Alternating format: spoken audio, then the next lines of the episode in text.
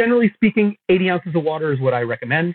I don't really recommend it as a way to cleanse out your colon because, as we talked about before, I think cleansing out your colon is probably not something you need to do on a regular basis.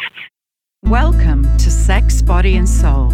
I'm Kate Roberts, founder of The Body Agency, and on this show, we talk about the marvel that is our bodies, what they can do, and what they need to thrive. Ladies out there, our time is now. Let's get to it.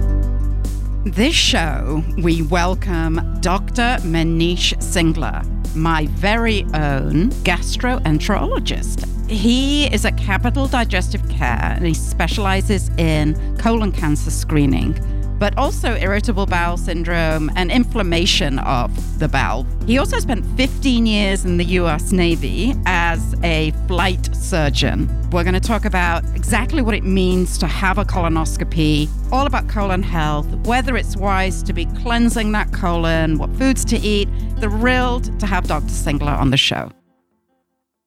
Dr. Manish Singla, welcome to the show. Thanks for having me, Kate. Well, full disclosure, everyone, Manish is my doctor, and we just did my colonoscopy together. So he knows a lot more about me than a lot of you all do, to say the least. And now, of course, he is an expert on everything that's going on in our colon and our gut. And this is what we're going to be talking about today. Now, I understand the colon is also called the intestine it's also called the digestive tract and it's also called the bowel. Is that right?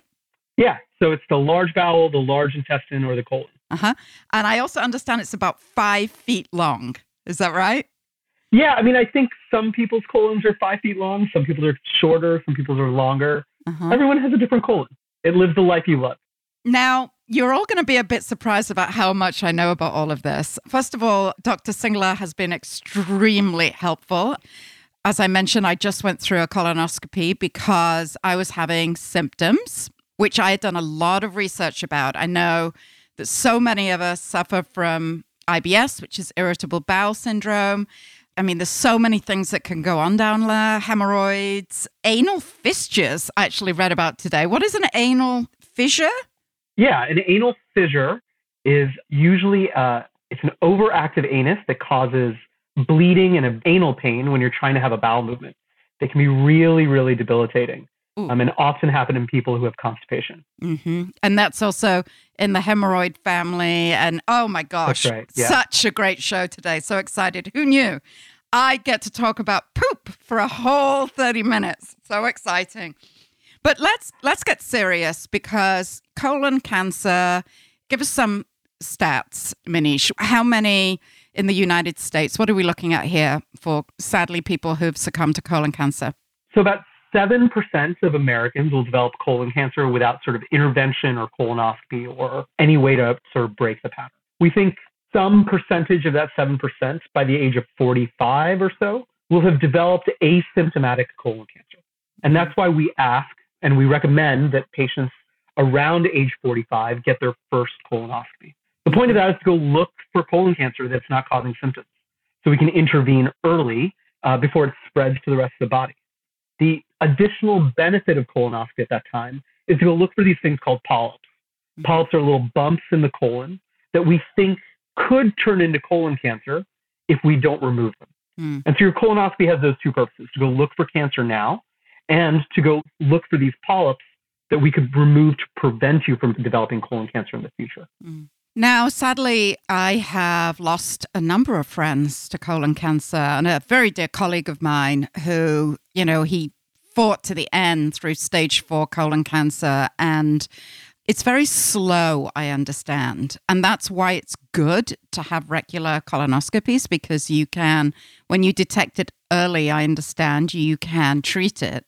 But once it's, once it's gotten to stage four, there's very little you can do. Is that right?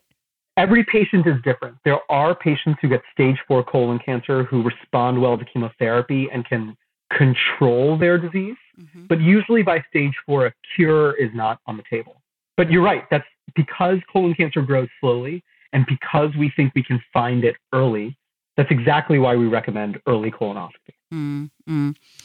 So let's talk about the signs of colon cancer. I do also understand that sometimes there are no symptoms and you go and get a regular check and suddenly, you know, you're delivered the bad news. But what what are some of the things that we should look out for with an indication that it might be colon cancer? So I think generally speaking, when we think of colon cancer symptoms, things that worry me are frequent rectal bleeding, mm-hmm. that's blood in your bowel movements, unintentional weight loss, so this is not weight loss intended by changing your diet and exercising. Mm-hmm. And a new incidental finding of anemia. Anemia is when you, you know, your mm-hmm. blood counts are low. Mm-hmm. So, you know, people who go to see their GPs regularly, getting routine labs, when you have a new anemia, we always worry that could be from colon cancer. Other symptoms like abdominal pain, diarrhea, constipation, fatigue, these are sometimes vaguer symptoms but can all be associated uh, with mm-hmm. cancer. And so when when people have symptoms like that, they should always go see their doctor mm-hmm. so that other questions can be asked and other testing can be done to make sure it's not something sinister. Mm. Well, this is definitely going to be a show of TMI regarding me. And I'm a big believer if I talk about me, it will inspire others to get educated and listen to the podcast and, and go and get help. And I was very lucky to find you. And when we were chatting before, I was oh, telling very you. kind of you. No, very lucky because I had my gallbladder out about six years ago. And since then, I just have not been right. And I, I don't know whether it's it's a reason for losing my gallbladder, but Oh, all hell let loose after that. And I have gone to so many specialists over the years and literally gave up thinking these guys don't know what they're talking about. How can they not fix me? And so a couple of months ago, I came to you, and I have to say, your entire practice is just lovely.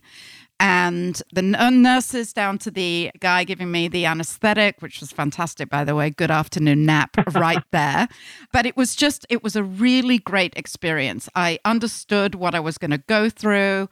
We had an initial consultation that you then put me on the regime, which is the prep, the dreaded prep, as everybody talks about it, where you have to basically empty your bowels.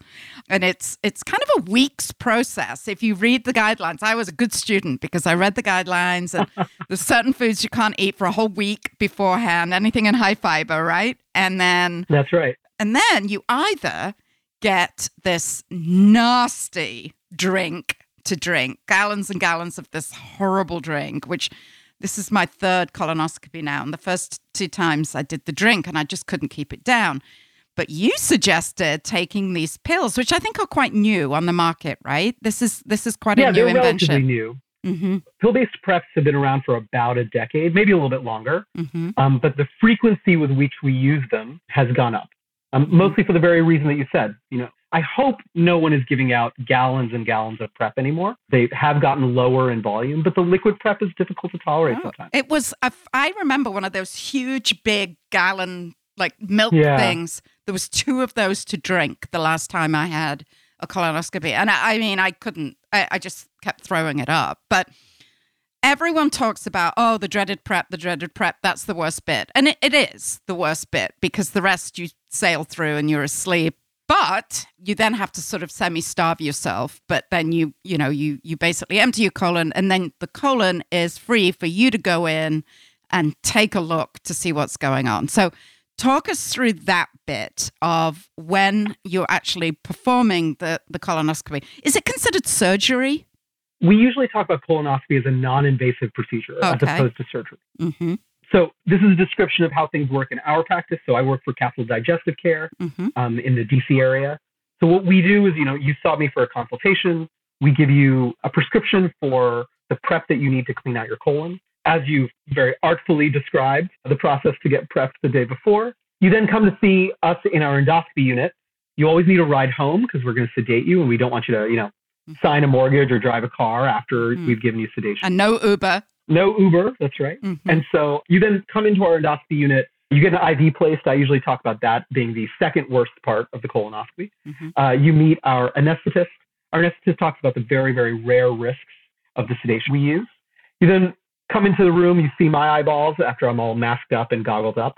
A lot of people make some joke about how terrible the prep is, and that's you know it's a good time to to laugh about it. Mm-hmm. Uh, the anesthetist puts you to sleep, and then what I do is I take a flexible tube with a camera on the end of it. It's about the, the width of a stethoscope.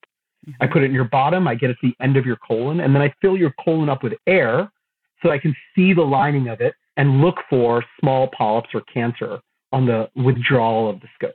Mm-hmm. Risks of that procedure include causing bleeding and a perforation. A perforation is when the scope goes through the wall of the colon, mm-hmm. but those risks are well below 1%. They're pretty mm-hmm. rare. Mm-hmm. You then wake up from the sedation. Everyone's very excited about their nap. They roll out to the post op area where I usually give them the results of their colonoscopy. Mm. Now, Kate, I think we've talked about this before. You did not remember that conversation, no, which is pretty frequent. Uh, so, because sometimes people don't remember the conversation we have afterwards, I send you home with a report with all of our findings. And if there are biopsies or other stuff we got to talk about, I usually try to call you back within about two weeks and mm-hmm. let you know what your biopsies were and what we should do next. Yes, we flew through it. A couple of things I will say to make the prep easier because you also have to so you can have breakfast the day before, but then you That's need right. to then you need to basically starve. Just liquids, clear liquids, nothing red, nothing with fiber in it, well really nothing with food in it. But then the next day, when your procedure is, you're really not allowed anything, including water. So I basically, I don't know whether you remember, but God, I never get headaches. And I had the worst headache of all time. So I was like, when is that propane coming? What is it propane that you use? To put you out? Propofol. Oh, propofol. propofol. Yeah, sorry, not propane. That's stupid. Propane um, is used for, you know, grills. Yeah. So basically, I think I was dehydrated, which is why I had such a terrible headache. But I woke up without the headache, a little sore down there, but for the rest of it, it was it was fantastic, and I felt really really good about getting it, and would encourage absolutely everybody at the age of forty five or above to go and get it, unless you have symptoms, and then you go earlier, right? That's right. That's mm-hmm. right. So you know we we talk about the distinction between screening. Screening is someone who's not having any symptoms whatsoever. Mm-hmm. And so those are people that we want to get colonoscopies starting at age 45. Mm-hmm. But the distinction between that and someone who's having symptoms, if you're having symptoms before the age of 45, we don't want to wait until 45 to do a colonoscopy in case those symptoms are suggestive of cancer. Mm-hmm. So we had a very interesting conversation before, and, and I want to really get into this about colon care and also a colon spas and uh, what do you call it? A colon cleanse. Because you told me, even though Gwyneth Paltrow is telling me to do it all the time, that they're not good. So let's talk about that. And we can get back a little bit to the colonoscopy in a minute. So I think, you know, after you've done a colon prep, after you've been cleaned out, you're going to feel a little bit lighter on your feet. You're going to feel a little bit less bloated. A lot of people feel well mm-hmm. After they've done their colon prep. Oh, and I think it has led to, yeah, so it's, it's led to this trend of feeling like, oh, maybe I should do a colon prep frequently yeah. because it makes me feel so. That's well. exactly what I thought. Mm-hmm. I was I was tripping through the tulips, literally. Yeah, and, and I was I was on a high basically for the next 48 hours. And I was like, I have never felt so light on my feet. This feels great. Right. And I started to look into the colon cleanse, thinking, well, I have to do this every two weeks. But even my research turned up like a big no no. But carry on. Yeah. So I think intuitively it makes some sense. Mm-hmm. But the problem with doing colon cleanses is that remember that your colon is filled with lots and lots of bacteria. And that bacteria makes up your microbiome and it can be a determinant of your health and your wellness. And when you do a prep and when you do a colon cleanse, you are not only cleaning out all of your stool, but you're also cleaning out all of that bacteria. Mm-hmm. The good bacteria. That's right. All the good bacteria that's like sort of making up your health. Mm. Now, when we're recommending it before a colonoscopy you're doing every few years, I think that that's completely appropriate. It's very reasonable. But if you're cleaning out your good bacteria every couple of weeks, one of the issues with that is that you want your good bacteria. You need that good bacteria to keep your body in equilibrium. Mm-hmm. And when you clean out your good bacteria, you get bad bacteria, more virulent microbes, the ability to overgrow your good bacteria. And so that's why I almost never recommend colon cleanses, colon spas, like uh, you know, frequent cleanouts. I'm not really sure what Gwyneth Paltrow, I mean, she obviously is wealthier than I am, so she may be onto something. But uh, we almost never recommend that. Yeah. So I do understand that there's a hundred trillion microbes that live in your colon. Is that right? I mean, that's that might even be an underestimate. So 100 wow. trillion are the ones that we've found. Uh-huh. But you know, one of the things that the NIH is working that's just bacteria, right? We know nothing about what viruses are living in our colon, what yeah. funguses are living in our, you know, we've talked about the microbiome, but what about the fungome, the virome? There's so many things living inside the colon. It's very exciting. Mm. We just don't know anything about it. Now, on a completely different subject, my daughter came home with threadworms the other day and literally dug them out with her finger and showed them to me, which were tiny little. I was paranoid about getting these when I was a child, which I never did. And so I was slightly horrified on her behalf because it was just so uncomfortable. And of course, you clear it up yeah. with one little, you know, shot of medicine. That's but right. A lot of things can live in there, right? Including threadworms and tapeworm and all different worms, you know, having traveled around the world, eaten every kind of food known to man. Uh, I'm sure I've had some creepy crawlies living in there at some point. And uh, how do you know you have them and how do you get rid of them? Great question. So, you know, parasite infections of the colon, at least in the, in, in the developed world, are actually relatively rare. Most of the time, a parasitic infection is going to cause diarrhea, weight loss, loss sometimes intermittent fevers. And so we have tests for it. You know, we sometimes will take a stool sample, look at your poop under a microscope to go look for parasites. Sometimes those parasites spit out proteins that we can identify. And so we have tests that we can do on your stool to look for those proteins. I do think that the worry about parasites seems to be more frequent than the actual occurrence mm-hmm. of parasites mm-hmm. in the mm-hmm. colon. Mm-hmm. Um, and so, you know, we, we do what testing we think is appropriate to go look for it. But generally speaking, in the developed world, it's much rarer than it is you know, sort of in developing countries mm-hmm. where your water source may not be as clean. Yes, and I've been to a lot of those countries. Uh, so, to get back to my experience going through the colonoscopy, and this very latest exam showed that I had two polyps, and you took them both out, and one was fine, and the other one was dodgy. So I had an iffy polyp. Now, does that mean I'm going to die? am I high risk now? Like, what does that mean exactly? So let's let's answer the middle question first. Of course, you're going to die.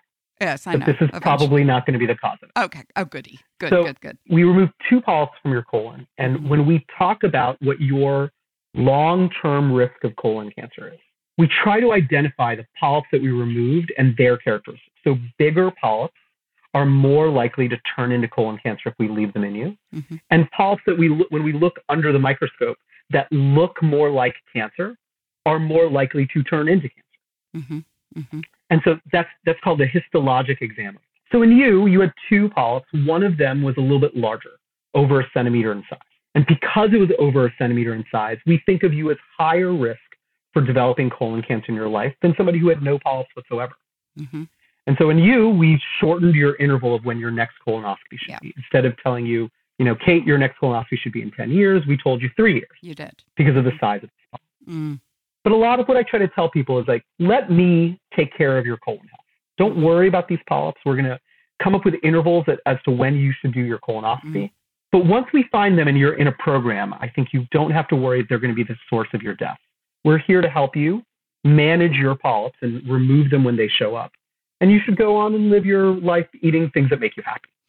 Okay, so let's just finalize on colon cancer itself. Let's say that you have a cancerous polyp and you discover it during your first colonoscopy. How quickly does that become dangerous? So, how long is the gestation of colon cancer? And how early do you need to catch it to get the right treatment? I think I can answer those questions. So, if what we have found is a polyp that is not yet cancer, but is precancerous, so it's a, it's a high risk polyp, we think those polyps take about 10 years to grow into cancer. I see. Mm-hmm. So, the idea is removing them prevents you from developing colon cancer down the road. Mm-hmm. Mm-hmm. If we find early cancer, stage one colon cancer in the colon, that's really our, our goal is to find those cancers at stage one where all you need is a surgery to remove it and you end up with a cure. So that is, I think, what determines how frequently we want people to get colonoscopies and how early we want you to start, like we talked about, like at, at age 45. Mm-hmm. Now, how many procedures do you have a week? In our practice, for every day that we're in the endoscopy suite, we do between 10 and 14 colonoscopies. And how many of those people do you detect some form of cancer with? So I think that, you know, in our practice, it's still pretty rare to find okay. colon cancer because we've got patients who've got good access to health. Mm-hmm. They come in for their colonoscopies. Mm-hmm. They get seen by their physicians when they have symptoms. And so I think in our patient population, we do a good job of managing and preventing colon cancer. Mm-hmm. So I would say in the last two years, I have found probably under 20 colon cancers. Okay, well, that's positive. Um, however, in populations that have less access to care, where either there's less doctors, less ability to go see physicians, less ability to go see someone when you're having symptoms, those numbers are probably higher. That's how we get to this, you know, 7% nationally mm. of people getting colon cancer.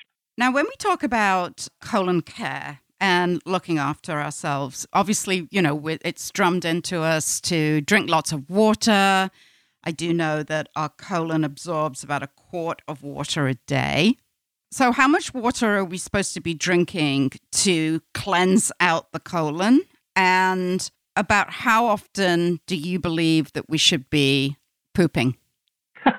okay, let's let's do the easier question first. So, you know, your colon and your kidneys are very, very efficient organs at managing how much water your body should have. Mm-hmm. So, you know, the National Kidney Foundation and the nephrologists have done a great job of putting out drink at least 80 ounces of water a day. That keeps your circulation and your kidneys in good function. Mm-hmm. Your colon is really there to absorb the amount of water you need. So, if mm-hmm. you drink too much water, your stools might be a little bit looser, you might be urinating a little bit more often.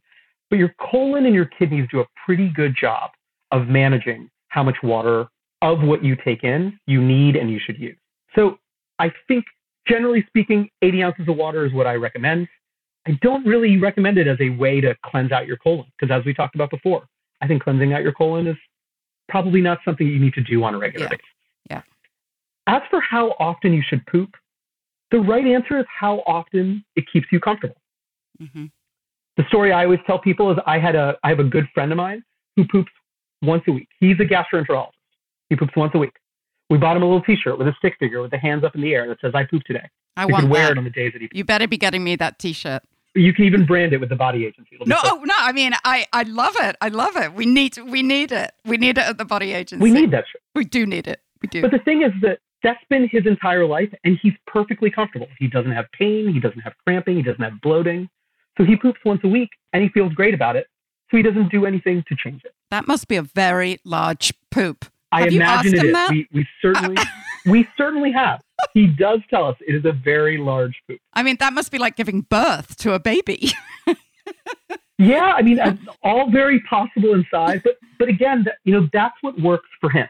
Yeah. And I have okay. some people who aren't comfortable if they don't have a bowel movement every day. I have some people who aren't comfortable if they don't have bowel movements two to three times a day. Yeah. Everything that we titrate, everything we talk about in my clinic is the number of bowel movements you should have are the number of bowel movements that keep you comfortable. Mm-hmm. You don't need to have a specific number. You don't need to have a bowel movement every day. You don't need to have a certain number a week. Whatever keeps you comfortable is the right number of bowel movements yeah. to have. Now, in all of my research over the years, I have found, because I'm quite the expert now, that I'm supposed to eat certain foods and drink certain things for a healthy colon, as in to keep your colon moving. And those things, everybody, are lemons, ginger, mint, watermelon, cucumber, cranberry, grapefruit, and apple cider vinegar, which is disgusting, but it's all about the app. There are even apple cider vinegar gummies now. Okay. Like uh, people are making money out of this stuff. And then on the food side of things, broccoli, leafy greens, milk, who knew, raspberries, oatmeal, and then, of course, plenty of water. Now, am I barking up the right tree here? I would say no. I think the right answer here is that the most important thing, so to double back on something we talked about before, right? Your colon is filled with bacteria, mm-hmm, mm-hmm. and much of that bacteria is good bacteria. It keeps you in equilibrium. And so the most important thing is to have a diverse diet.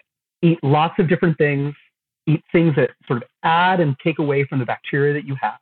Mm-hmm. But the idea that certain foods and certain liquids are best for your colon health, I think is overstated. I think the most important thing is to eat the things that make you happy. Mental health is yep. gut health. Gut yep. health is yep. mental health. Mm-hmm. Eat the things that make you happy. Food is part of our culture. Yeah. And so as long as you're eating lots of different things, you're going to keep your gut microbiome diverse. Mm-hmm. And I don't think that you need to emphasize taking apple cider vinegar or enough, you know, citrus oil to keep your colon healthy. Mm. That said, there are people who, when they take apple cider gummies or drink apple cider vinegar, they feel better. Yeah. I don't think that there's any harm in it. Mm-hmm. And so if it's if it's making your symptoms that you that you're concerned about feel better, I think it's totally reasonable. But I don't know that I've ever recommended someone start drinking apple cider vinegar mm. because it's disgusting. Now, we have a wonderful lady who helps advise us at the Body Agency, Catherine Templeton, on Ayurveda, the ancient Indian natural medicine, herbal medicine approach yeah. to health. And there's a lot to be said for turmeric and a lot a lot of the different herbs and spices that they recommend. And she was telling me that a good old poop every morning, a healthy poop, is the way to go. In, in fact, she even went as far to say, force yourself to have that poop, which doesn't always happen. However, what works for me, and you and I have talked about this, is coffee. And I'm wondering, is that a natural stimulant? Is caffeine helping you poop? Uh, it sure is. So, you know, like when you wake up in the morning, that's actually the greatest stimulant to have a bowel movement. You know, you've been asleep, some of your systems slow down, you're building muscle, you're REM sleep. You wake up and your body wants to get to work. And part of what wants to get to work is your colon. Your colon wants to squeeze, wants to have a bowel. And since most people also drink their coffee in the morning, coffee is a stimulant. It's also going to stimulate your colon to move. So that combination of waking up and drinking coffee, those two things together can stimulate you to have a bowel movement. I certainly swear by my morning coffee to help me. As for whether or not you need to have a bowel movement every day and you should force yourself to have a bowel movement a day, I don't know that I agree with that. I think if you have a bowel movement every morning and it keeps you comfortable, that's that's wonderful. But the idea of forcing yourself to try to have a bowel movement, I think creates a lot of problems. Mm-hmm. Yeah. Gets people straining on the toilet. It can cause hemorrhoids. It can cause fissures. These are that, that's a little bit more difficult for me to get back get mm-hmm. behind. Mm-hmm. Now, let's talk about food transit timing. So we sit down and have a meal. Okay. How long does that food take to transit through your body into your colon and out? I understand it's anything from 12 to 48 hours. Is that right? Yeah, I think that that's a reasonable estimate. So, really, the answer is that everybody's different. Mm-hmm. You know, we, we think that, you know, when you put food in your mouth, it takes about 30 seconds to get to your stomach, about one to four hours to empty out of your stomach into your small bowel, and then maybe another, you know, three to four hours to empty out of your small bowel into your colon. Mm-hmm. But then once it makes it into your colon, it can take a long time. It can take a short time. A lot of that depends on who you inherently are. Are you someone who poops every day? Are you someone who poops three times a day? Are you someone who poops every three days? There really isn't a normal per se. So I can't tell you, you know, Kate, you had you know, corn muffin this morning, it's going to be out of your system by noon tomorrow. Mm. It really depends on who you are and what the pace of your guts is. Mm-hmm. Now, should you always look at your stool and check it out? Because us Europeans, no, I'm dead serious here. Us Europeans, we're obsessed with it. So much so that when we build toilets, we build toilets with a little ledge so that we can actually check it out. And I think there's a lot to be said for that because you can see what your body is digesting. You can see if last night's dinner is in your stool. You can see if it looks healthy or not. Like that, I think that's the idea of having the little ledge. But us in America, you know, God forbid we even talk about poop, right? It's it's not really something that usually people are chatting about at the dinner table. Very different in my household, let me tell you. My friends and my family know that I'm going to talk about poop. But, you know, why is your body not digesting certain things? Would be a question. And should we be checking out our poop to see how healthy it is? And what, what's the perfect color and the perfect shape of your poop? Or does that really not matter? Yeah, so I don't think that there is a perfect shape. I don't think there is a perfect color. Poop comes in lots of different colors. It comes in lots of different shapes. I think there are worrisome colors. Mm-hmm. When I see or hear about poop that looks like coffee grounds, it's black and tarry and sticky. I worry that there's blood in there. Oh. When I hear about poop that is, you know, bright red with blood, that obviously makes me worry that there's blood in there. And there are times when sometimes your poop can be clay colored, like very, very light colored. Mm-hmm. And that can signal something going on with your gallbladder or your liver. So those are the times I get concerned. But really, the spectrum of other poop colors and other poop shapes, I think it's fun to know about. But other poop colors don't generally make me worried. Yeah. I even have a poop Bible in my bathroom so that when my guests okay. come, they can they can look up, you know, to make sure that, that they identify their poop in the right way with with some images. When you have your gallbladder out, how does yeah. that affect your digestive system? Because doesn't your gallbladder produce bile? Yeah. So you know, you think of your gallbladder as a as a small pump that's mm-hmm. next to your liver. So your liver generates as part of your part of some of its waste products bile, and it, your gallbladder collects that bile because it also combines with enzymes that you need to break down fats that you eat. Mm-hmm. So your gallbladder is like a little pump, right? And so every time you have a meal, your gallbladder pumps out a little bit of bile to break down the foods that you're eating. When you get your gallbladder removed, that pump no longer exists. And so what that means is that the bile that's being generated by the liver isn't only spitting into your bowels when you eat, a little bit is coming out intermittently. Mm-hmm. That little bit of bile can sometimes irritate your colon. It's called bile acid diarrhea. And so in post cholecystectomy or post gallbladder surgery syndromes, sometimes people get a lot of diarrhea, particularly burning diarrhea. The bile that's in the stool can cause burning. The therapy for that usually revolves around giving you bile acid, things that can bind up bile acids things like cholestyramine and cholestyramine are medications you can take to reduce that diarrhea, reduce that burning. Um, but those medications can also sometimes not be as palatable. Mm-hmm. Did that answer the question? Yeah, it does actually very, very well. And I do think the next show that we do together need we need to really dive into IBS, irritable bowel syndrome, which so many people suffer from, especially women at midlife, according to a lot of friends of mine who have just not been able to get it properly diagnosed. So I think that that is a show all on its own. I thank you profusely for being on the show today. You do great work. Uh, colon cancer prevention awareness is so, so important to get the right treatment, the right preventative care, and, and you and Capital Digestive Care are doing such a great job. So, is there are there any lasting words that you would like to share with our listeners? I think more important than anything else is one, get your first colonoscopy at 45, or at least talk to somebody about why you might not want to, because there are other options mm-hmm. if you balk at that. And two, remember, we as gastroenterologists are here to help. If you have IBS, if you're concerned, come see us and let us help you. Because I. I think we have a lot of ways that we can provide some guidance. Well, I'm firsthand, I have seen that, and I'm very grateful to you. And we still have a little work to do, so I will be back.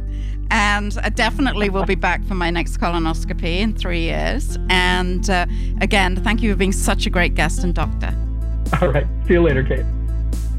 Thank you for joining me for this episode of Sex, Body, and Soul. Remember, you can find all my favorite products and resources to support your health and sexual wellness through my one stop shop, The Body Agency.